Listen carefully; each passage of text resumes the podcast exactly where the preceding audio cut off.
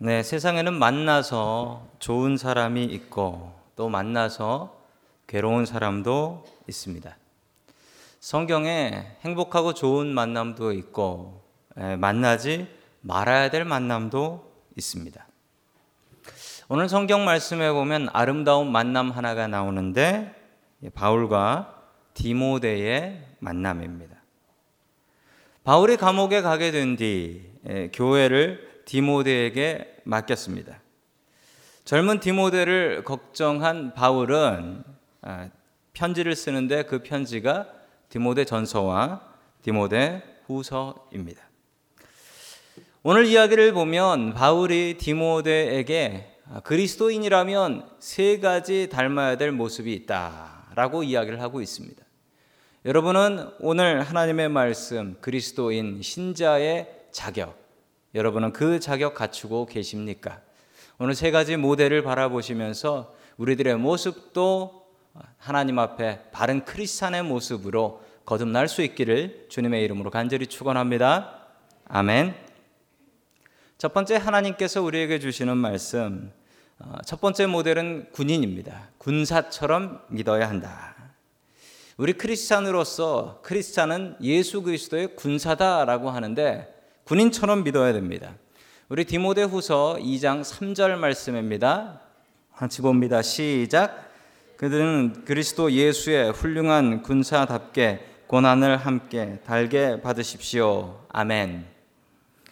첫 번째 기독교인이라면 마땅히 닮아야 될 모습은 군인의 모습입니다. 군인처럼 믿어야 한다. 여러분 실제로 교회인데 군대 같은 교회가 있습니다. 여러분 아시는지 모르겠는데 이 구세군이라는 교파가 군대입니다. 그래서 구세군들은 영어로 Salvation Army라고 적혀 있고요. 여러분 공교롭게도 저희가 있는 이 지역의 제일 큰 길이 저 시저 차베스라는 길이잖아요. 시저 차베스라는 간판 밑에 보면 뭐라고 써져 있냐면 Old Army Street 그렇게 돼 있어요. 옛날엔 Army라는 스트릿이었던 거죠. 왜 그랬냐면 여기에 구세군 교회가 그 길에 구세군 교회가 큰 게 하나 있기 때문에 그렇습니다.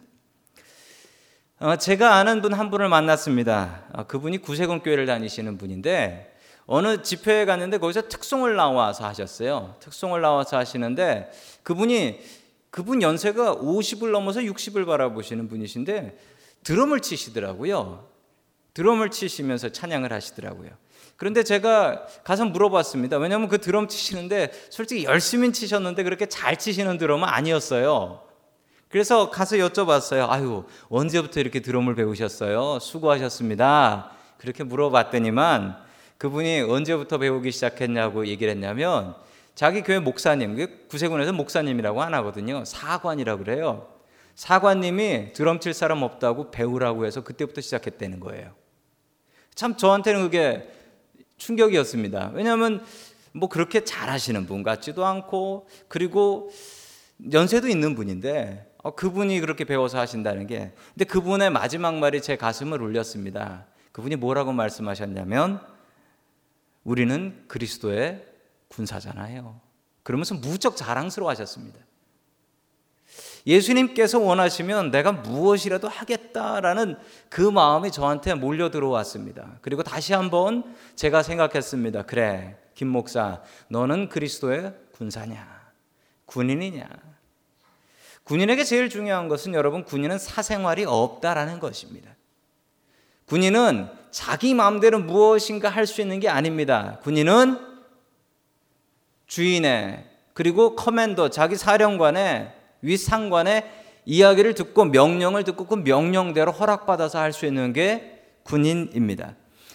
군인이 해야 될 일, 우리 디모데후서 2장 4절 말씀 같이 봅니다. 시작. 누구든지 군에 복무하는 사람은 자기를 군사로 모집한 상관을 기쁘게 해 주어야 합니다.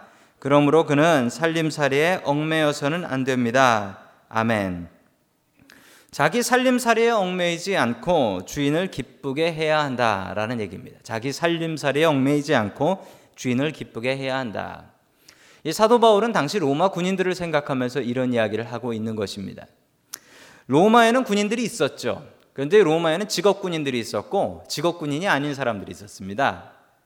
직업 군인들, 프로페셔널 솔저가 아닌 아마추어 솔저들이 있었다는 건데요. 이 뭐 하는 사람들이었냐면 이 전쟁이 나면 원로원이라는 데가 모입니다. 국회 같은 데죠. 거기서 모든 걸 결정했습니다. 거기서 전쟁이 났으니까 우리가 군인을 보내야 되는데 군인을 보내기 위해서 그 드래프트, 징병을 하게 되는 거죠. 징병을 하게 되면 징병의 대상자가 되는 사람들은 16세에서 46세까지 세금을 내는 남자들입니다. 여기서 세금을 내는 남자라는 뜻은 다른 얘기가 아니고 자유인을 얘기합니다. 노예는 세금 내지 않았습니다. 그러므로 정상적으로 그 사회에서 혜택 보면서 사는 사람들은 군대를 가야 됩니다. 그래서 이 로마 남자들한테 군대 가는 일은 아주 신성했고 그리고 군대를 간다라는 것은 큰 자랑거리였다고 합니다. 나는 군대 갈 수 있어 라는 것은 내가 건강하다는 얘기고 내가 나라에 세금을 낸다는 얘기고 나는 자유인이라는 얘기고 아무 문제 없다라는 증거가 됐기 때문에 군대를 갈 수 있다라는 것은 대단한 특권같이 여겨졌습니다. 그런데 이 전쟁이 끝나고 나면 어떻게 될까요? 전쟁이 끝나면 군인이 아닙니다. 그냥 집으로 돌아갑니다. 집으로 돌아가서 하던 일, 소 치던 거, 소 치고 양 치던 거, 양 치고 농사 짓던 일, 농사 짓고 다시 그 일로 돌아가게 되었습니다. 행여 자기가 일하는 곳이 자기 부대 근처였다면, 자기 부대 근처에 자기 집이 있다면 잠깐 가서 집에 가서 자기 일도 보고 올 수 있었습니다. 여러분 그 얘기를 바울이 이야기하고 있습니다. 군인이 자기 집에 반매야 된다고 자기 밭에 가 있고 자기 소풀 먹여야 된다고 자기 소풀 먹이고 다니면 그 부대 사령관이 그 군인 좋아하겠는가? 군인이라면 마땅히 자기 상관, 자기 commander 이 사람의 명령을 따르고 그 사람을 기쁘게 해야 하지 않겠는가? 라는 이야기입니다. 여러분 맞지요? 우리는 군인입니다. 우리는 예수 그리스도의 군사들입니다. 라고 사도 바울은 분명히 이야기하고 명령하고 있습니다. 지난주에 너무나 안타까운 일 하나가 벌어졌습니다. 여러분들도 미국 뉴스를 통해서 혹은 한국 뉴스를 통해서 보신 분들이 계실 것입니다. 이 지역에 한 교회에 중고등부를 지도하는 전도사가 올랜도에서 하는 그 교회 세미나에 참석해서 낮에는 은혜를 많이 받고 저녁 때는 인터넷을 뒤져서 미성년자 매춘부와 성관계를 하려고 호텔방에 들어갔는데 그게 경찰의 함정 수사였습니다. 그래서 비디오 촬영과 함께 그 자리에서 체포가 되었습니다. 그런데 경찰이 나와서 이 뉴스에서 미국 뉴스에서 설명을 하는데 92명을 붙잡았는데 91명은 다 놓쳐도 되지만 이 하나는 분명히 잡아야 될 놈을 잡았습니다라고 하면서 그 한국 전도사 사진을 딱 들고 이 사람은 분명히 다른 못된 짓을 했을 것 같아서 여죄를 추궁하고 조사하고 있습니다. 라는 이야기였습니다. 어물점 망신은 꼴뚜기가 다 시키고 교회 망신은 목회자들이 다 시키는 세상 같아서 제 자신이 너무 부끄럽고 너무 초라했습니다. 여러분 이분에게 부족한 것은 무엇이었습니까? 이분에게 부족한 것은 이분이 군인이라는 생각을 저버렸다는 것입니다. 내가 그리스도의 군사면 나 자신을 기쁘게 살 것이 아니라 나의 사령관 대신 예수 그리스도가 무엇을 기뻐하시는가 그것을 생각하고 어떻게 하면 예수님 기쁘게 할까라는 것을 생각해야 되는데 이분은 예수님 생각하지 않고 자기 자신을 기쁘게 하는 삶을 살았다라는 사실입니다. 여러분, 우리가 예수님을 사령관으로 생각하고 예수님을 기쁘게 하려면 예수님이 무엇을 원하시는지, 예수님이 지금 나한테 무슨 명령을 하고 계신지 그것을 알아야 됩니다. 예수님께서 나한테 내리시는 명령이 없는데 내가 어떻게 그 말씀대로 살아갈 수가 있겠습니까? 저는 군대를 40개월 근무했습니다. 다른 분들보다 조금 더 길게 했습니다. 저는 군대 가서 어, 출세했습니다. 왜 출세했냐면요. 제가 군대 가면서 이런 걱정을 했습니다. 제 몸이 좀 아픈 데가 있었어요. 젊었는데도. 허리가 아파가지고 제대로 앉아있지도 못하고 심지어는 누워있지도 못했었어요. 그리고 이제 코, 코에 염증이 있어서 코에서 계속 코가 나오고 그런 어, 병이 있었습니다. 그래서 저는 군대 가면서 이런 생각했습니다. 나는 훈련소 가서 쫓겨난다. 훈련소 가면 쫓아낸다. 이제 허리 아프다고 하니까 쫓아낼 거다라고 생각을 했습니다. 그런데 웬걸요? 가니까 뭐 인정사정 안 봐주더라고요. 한 달 동안 죽도록 뛰어다녔습니다. 근데 기가 막힌 일은 한 달 그렇게 뛰어다니니까 허리가 안 아프더라고요. 코도 나왔어요. 그래서 지금까지 뭐 그 이후로 아픈 적이 없어요. 그래서 참 저는 군대 잘 갔다라고 생각하고 있습니다. 예, 제대하면서 40개월 마치고 제대하면서 아이고 이 좋은 군대에서 배운 습관 이걸 내 몸에 계속 갖고 살아야지라고 생각을 했습니다. 제 시간에 일어나고 정한 시간에 운동하고 저녁 때 되면 자야지 이렇게 생각했는데 제가 아마 딱 한 달 정도 그렇게 산 것 같아요. 한 달 정도 그렇게 살고 나니까 아, 도저히 그렇게 못 살겠더라고요. 회사를 다녔는데 회사 가니까 뭐 밤늦게까지 일하고 회식 있고 그러니까 도무지 그렇게 살 수가 없는 거예요. 여러분 왜, 왜 제가 그렇게 못 살았는지 아십니까? 저는 분명히 그런 의지를 갖고 있었지만 그렇게 살지 못했던 것은 제 눈에 보이는 눈치 봐야 될 고참 상관이 없었고 저에게 내려지는 명령이 없었기 때문에 저는 그냥 제 마음대로 살았던 것입니다. 여러분 혹시 이렇게 살고 계시지 않습니까? 여러분은 매일매일 하나님의 말씀, 명령을 받고 계십니까? 그리고 그 말씀대로 살아가려고 몸부림치고 계십니까? 여러분 그렇게 살면 누가 제일 행복하고 누가 제일 좋을까요? 여러분 자신입니다. 우리들이 가장 행복하게 살 수 있습니다. 예수 그리스도가 우리의 사령관 되십니다. 예수 그리스도의 명령대로 살아가는 참 군인의 모습이 우리 가운데 넘치기를 주님의 이름으로 간절히 축원합니다. 아멘. 두 번째 우리가 닮아야 될 모습은 운동선수입니다. 여러분 운동선수처럼 산다라는 것 우리 크리스찬의 바른 모습이 될 수 있습니다. 마침 여러분 운동선수 중에 크리스찬들이 참 많이 있습니다. 운동선수들이 예수님을 잘 믿는 것 같고 또 예수님을 잘 믿으면 운동도 잘 하게 되는 것 같습니다. 왜냐하면 술, 담배 안 하고 절제된 생활을 하니까 이 컨디션을 잘 유지해서 다른 선수들보다 운동 잘할 수 있다. 예, 맞는 이야기인 것 같습니다. 한국에서도 보면 우리 대한민국 국가대표 축구팀 반이 기독교인들이래요. 그래서 경기 끝나고 나서 한 10명 정도가 모여서 이렇게 스크럼 짜고 이렇게 기도하는 모습을 볼 수가 있습니다. 참 가슴이 뿌듯한 일입니다. 축구 선수 중에 제일 잘생긴 선수가 누구일까요? 저는 이 선수가 제일 잘생겼다고 저는 확신하고 있습니다. 어, 저 브라질 축구 선수인데 카카라는 선수입니다. 아주 키도 크고 너무 잘생겼습니다. 그런데 키도 크고 잘생긴 것뿐만 아니라 축구도 너무너무 잘합니다. 이 선수가 브라질 축구 대표 선수예요.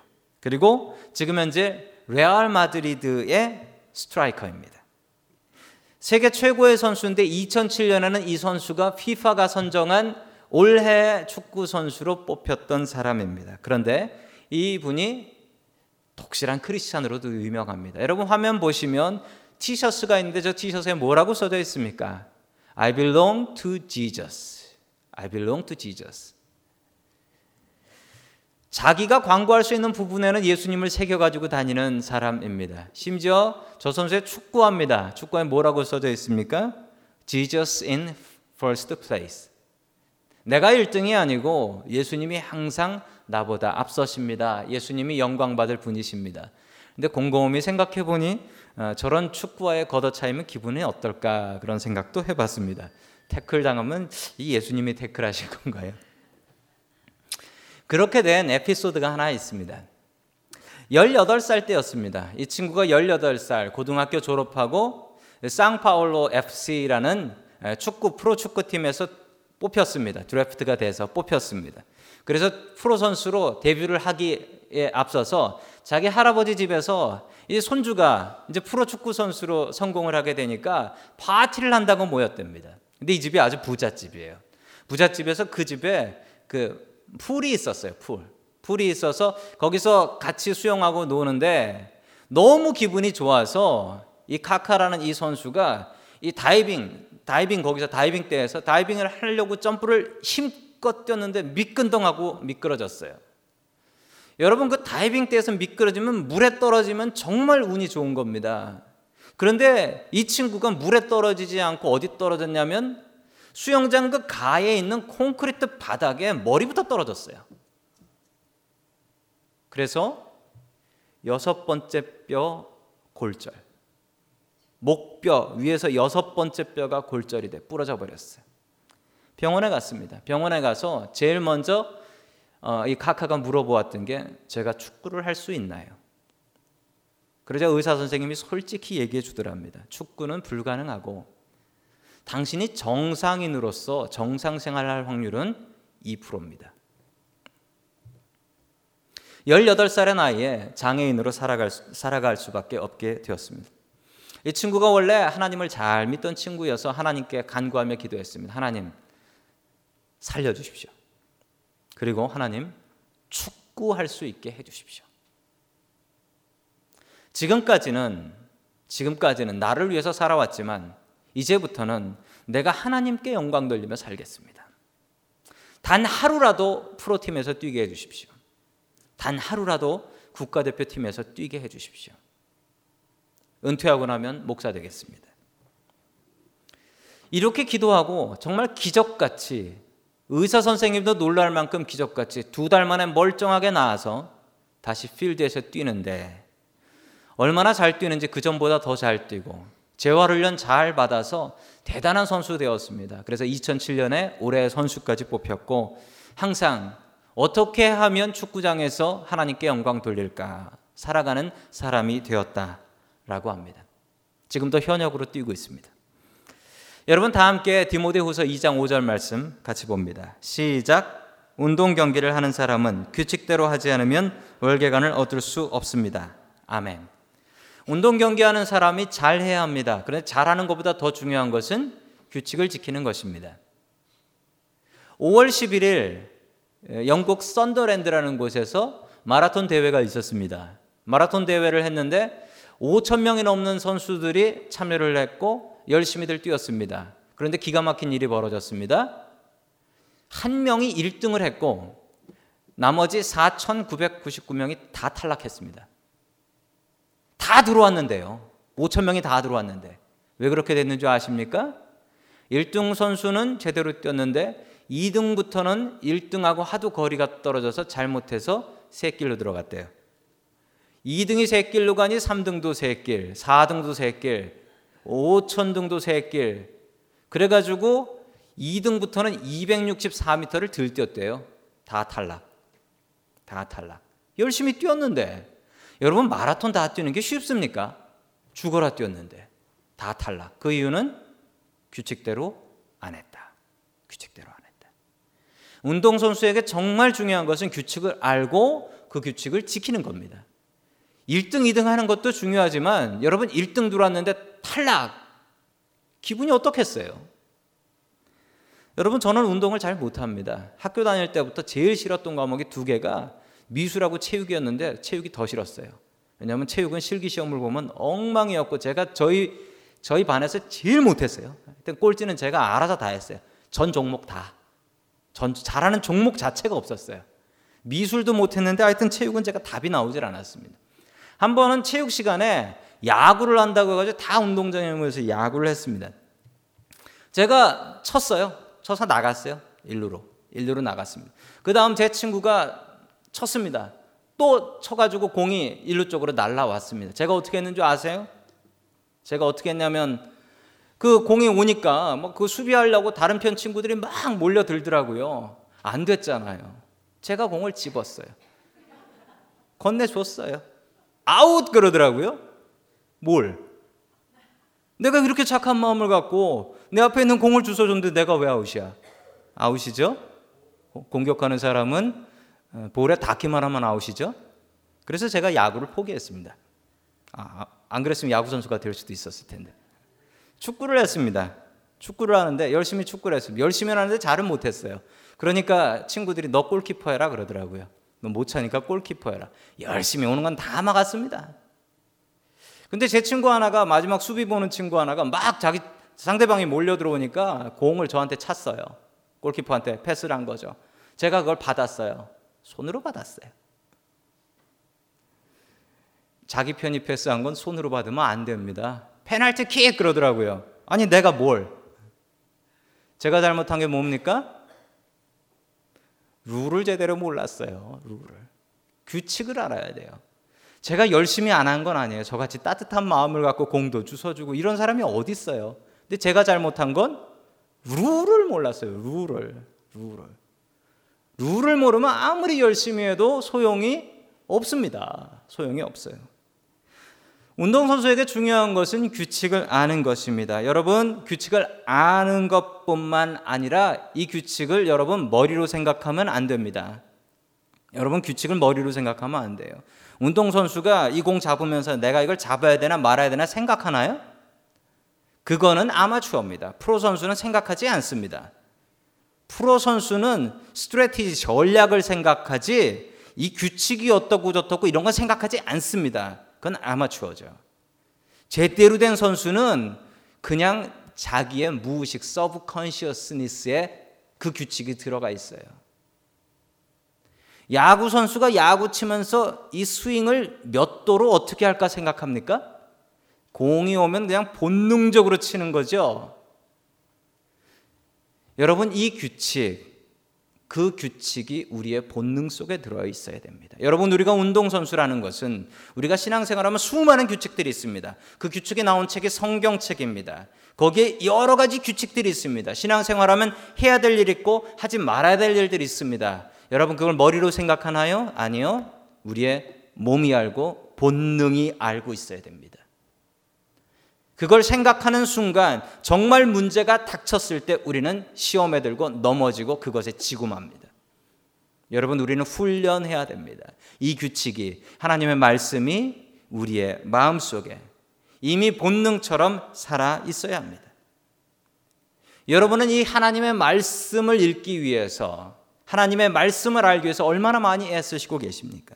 성경을 알기 위해서 얼마나 애쓰시고 성경을 읽기 위해서 얼마나 애쓰시고 큐티하고 계시고 성경 퀴즈 하면서 하나님의 말씀을 아시려고 규칙을 아시려고 얼마나 애쓰시고 계십니까? 여러분 신앙생활 열심히 해야 됩니다. 그렇지만 그것만큼 중요한 것은 규칙을 아는 것입니다. 여러분 운동선수들이 바라보는 것이 무엇일까요? 올림픽 할 때 특별히 마라톤에서 마라톤 하면 우승한 사람에게 무엇을 줍니까? 월계관이라는 관을 씌워줍니다. 저는 깜짝 놀랐습니다. 처음에 깜짝 놀랐습니다. 42.195km를 뛴대요.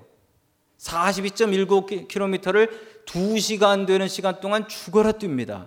저는 대단한 상 줄 줄 알았어요. 아니, 그 나무 이파리로 된 그걸 씌워주더라고요. 그거 받으려고 죽어라고 뛰어요. 여러분, 그거 일주일만 되면 다 시들어서 그 쓸 수도 없을 텐데, 그걸 받으려고 뜁니까? 아니죠? 그게 아니라 영광이죠. 그첫 번째 가장 우승자의 자리에 서는 영광 때문에 뛰는 거죠. 여러분, 우리는 크리스찬입니다. 우리는 무엇을 보고 뛰어야 할까요? 천국입니다. 천국에 들어가서 천국 앞에서 예수님 앞에 섰을 때 착하고 충성된 종아라고 하면서 생명의 멀류관 씌워 주시는 것 여러분 그것 외에는 여러분이 바라보실 영광은 없어야 합니다. 여러분 그걸 바라보는 사람은 사람들이 손가락질하고 뭐라고 하는 거 신경 쓰이지 않습니다. 그거 생각하는 사람은 사람들이 손가락질하는 거, 사람들이 뭐라고 하는 거에 시험 들지 않습니다.